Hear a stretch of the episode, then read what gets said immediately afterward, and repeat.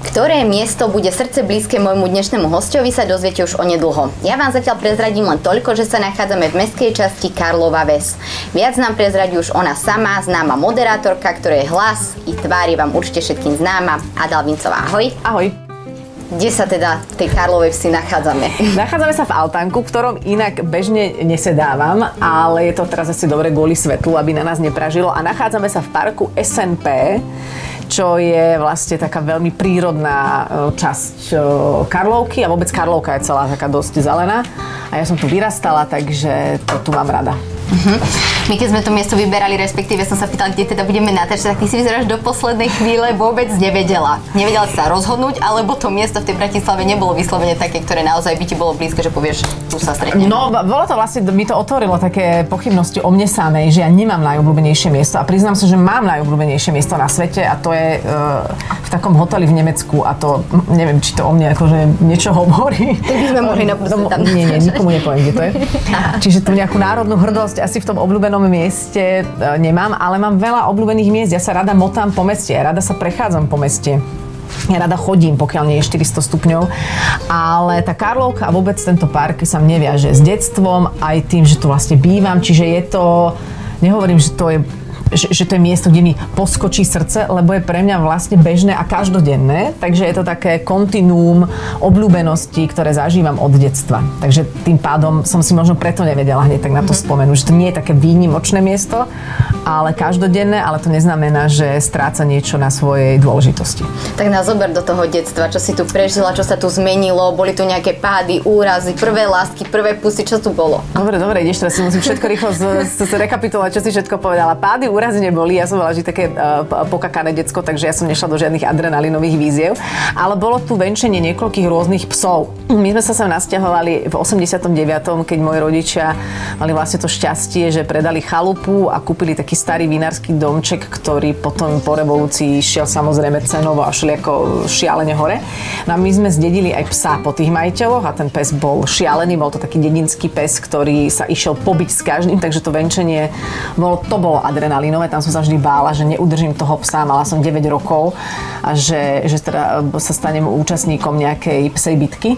Potom sme mali takého dalmatinca hnedobodkového, keď som mala asi 10-12 rokov, lebo som videla film 101 dalmatincov a potrebovala som mať dalmatinca, tak naši kúpili nejakého fejkového s hnedými bodkami, ale mali sme e, pesinu veľa, veľa rokov. Prvé lásky asi áno, mala som takého prvého mala som takého prvého frajera, keď som mala nejakých 13 a, ale to bolo všetko v takej akoby... Vo všej počestnosti. Vo všej počestnosti. v takej akurátnej počestnosti. A to sa dialo asi, že sme sa boli aj tuto prejsť v tomto parku. No a potom som vlastne v tejto lokalite si aj kúpila byt, čiže som sa odsťahovala od našich, ale stále som tu.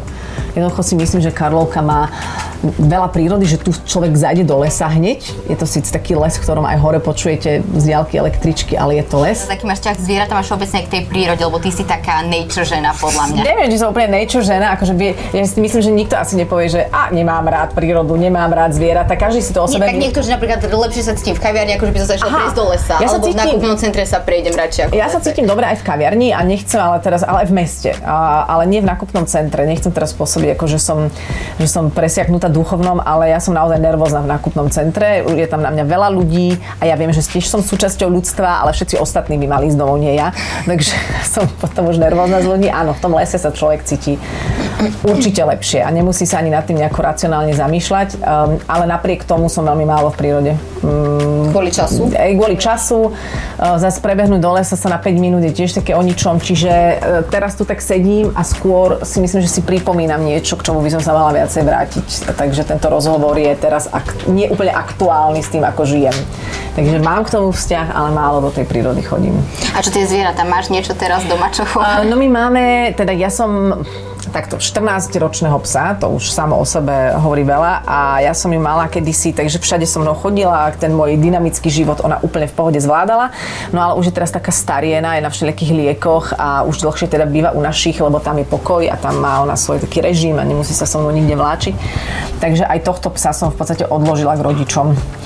A, a to je teraz aktuálny stav mňa a zvieratka nejakého. A čo ty a teda tvoj voľný čas? Ako ho máš veľa, málo v lete? Čo, čo robíš vlastne, ako tráviš tieto dni? V lete ja som ho... ťa rezervovala Áno. celkom dávno, aby sme sa dnes stretli, tak či le- si taká busy? V lete toho mám e, oveľa menej, ale zároveň všetko voľno, ktoré sa dá, strávim niekde inde. Takže nie som, málo kedy sa stane, že som v Bratislave a mám len taký voľný deň.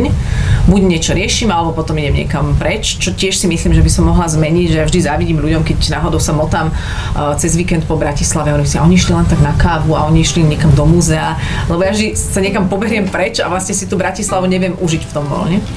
A cez pracovný, taký ten mesiac, cez tie pracovné mesiace je toho celkom dosť a vlastne ja už asi nemám úplne reálny pohľad na to, čo je veľa, čo je akurát kedy už hrozí nejaké vyhorenie. Som z toho celkom zmetená a možno teraz mám to obdobie, keď sa mi to tak asi utriasa a ukazuje, že koľko by som mala, mohla, musela, chcela pracovať. Ako si na tom so životom? Si s ním spokojná, miluješ to, čo robíš, obecne kde sa teraz nachádzaš na to svojom štádiu života, ako to máš? To je zaujímavá otázka, lebo som myslím si, že v takom o, polopochybovačnom, ale vždy si myslím, že keď je toho veľa a potom príde voľno, tak človeku sa zrazu tak rozjasnia niektoré veci a zostane v nejakom zmetku občas, lebo v tej rýchlosti si nedokáže veľa vecí upratať a vytriediť. A aktuálne si myslím, že moje ego veľmi posudzuje, že čo by som mala, kde by som mala, ako by som mala. Takže som vo fáze to, pozorovania toho a čakám na to, kedy ma to prejde a uvedomím si, že vlastne ten život je v poriadku v každej chvíli, ako je. Len zatiaľ moje ego so mnou bojuje a tvrdí mi, že by som mala veci riešiť ináč a, a možno byť nejaká aktívnejšia, alebo aktuálne som lenivá a vlastne sa mi nejak úplne nič nechce. Uh-huh. A sú nejaké veci, ktoré v živote aj ľutuješ? Alebo sa neobzeráš za minulosťou a hovoríš, si to tak malo byť? No akože ľutovať neľutujem, to, to určite nie a celkovo si myslím, že to už keď ideme do takéto filozofie, že to hľadanie nejakého zmyslu života, či ma práca baví, či milujem to, čo robím, uh, často sa stane, že... Všeobecne nemusí to byť práca, možno všeobecne. Áno, všeobecne. také. Často sa stane, že, zmenila.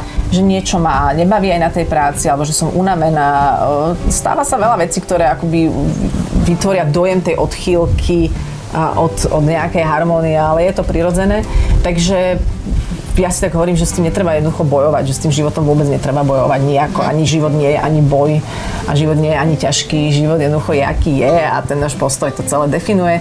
Takže ja si teraz tak akoby nastavujem na novo ten postoj, aby som aby som to mala v pohode. A podľa čoho sa nastavíš? Čítaš nejaké motivačné knihy, alebo sa vzdelávaš nejakou formou literatúry, prípadne žiješ podľa budhu? Mm, Ja si myslím, že ja neviem, ja mám pocit, že, že teda, ale to je môj pocit a nechcem sa akože dotknúť iných nastavení, ale tej motivačnej literatúry je toľko, že ja neviem, či už čo nové sa tam dá dozvedieť. že v podstate tá pointa je veľmi jednoduchá, tá pointa je prijať život, aký je.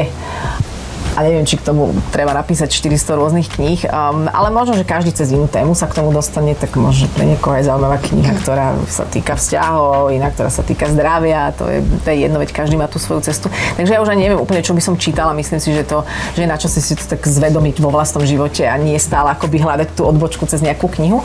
Ale to je, to je moja aktuálna fáza. Druhá vec je tá, že teba, ty to síce nemyslíš, ale si rozhľadená, podľa mňa máš prehľad teba málo čo zaš- zaskočí, takže je niečo, čo sa dozvedela, možno čo ťa nejako zaskočilo poslednú dobu? No je rozdiel že rozhľadený nejak informatívne, je to veľké bremeno, s ktorým žijem, že si ľudia o mne myslia, že strašne veľa vecí viem a mám rozhľad, veľa vecí neviem a nemám rozhľad, ani ma to nejako netrápi, lebo mm, si myslím, že to, čo nejak potrebujem do svojho života a pre svoj život a to, čo ma môže aj obohatiť, sa mi deje napríklad cez prípravu na hosti, ktorých mám, že si otváram naozaj nové svety, nové horizonty v tej príprave a, a, a to je zaujímavé. Uh, ale čo sa týka toho zaskočenia v živote, no tak človek nemá očakávania, tak ho nejak veľa vecí nezaskočí. No. Že to je to, že keď máme očakávanie, že niekto by nejaký mal byť, alebo nejaká situácia by nejaká mala byť, no tak potom áno, človek môže byť zaskočený, ale to sa učím si, o, si odvykať od toho, že, že niečo nejako bude, ako si ja predstavujem. Hm.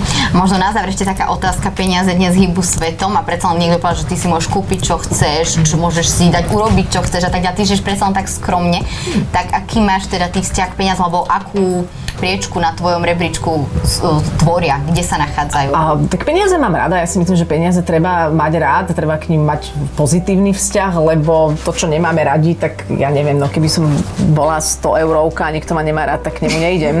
Takže e, už som sa aj stretla s takými tými názormi, že peniaze sú zlé a potom ty, a, a zároveň to bola tá istá osoba, ktorá nariekala, že nemá peniaze. A tak...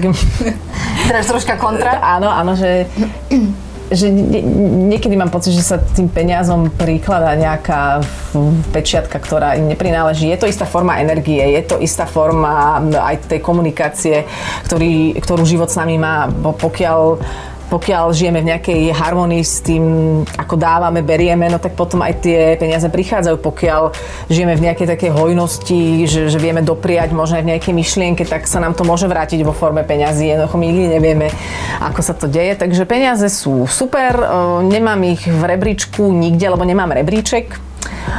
Myslím si, že rebríček hodnôt je veľmi taký konštrukt, nejaký zvláštny lebo nemôžem dať zdravie pred lásku a potom peniaze, jednoducho všetko by sa malo diať s láskou. Aj k zdraviu by sme mali pristupovať s láskou, aj k peniazom s láskou, takže všetky tie e, hodnoty sa mne nejako miešajú. Um, a áno, a to je asi všetko, čo sa tých peňazí týka. Tak ja ti ďakujem, trošku sme aj zafilozofovali, že si nám aj na tomto mieste, teraz si budeš toto miesto spájať s touto filozofiou. Tak si ďakujem za dnešný rozhovor, ešte pekný zvyšok leta. Ďakujem. Aby sa ti teda darilo a nejak sa nakopla do toho pracovného múdu zase. A ja ďakujem za pozvanie na moje obľúbené miesto. Dúfam, že sa nebude veľa ľudí chodiť. Ostaňte tam, kde ste. Nech tu máme svatý pokoj. Ďakujem.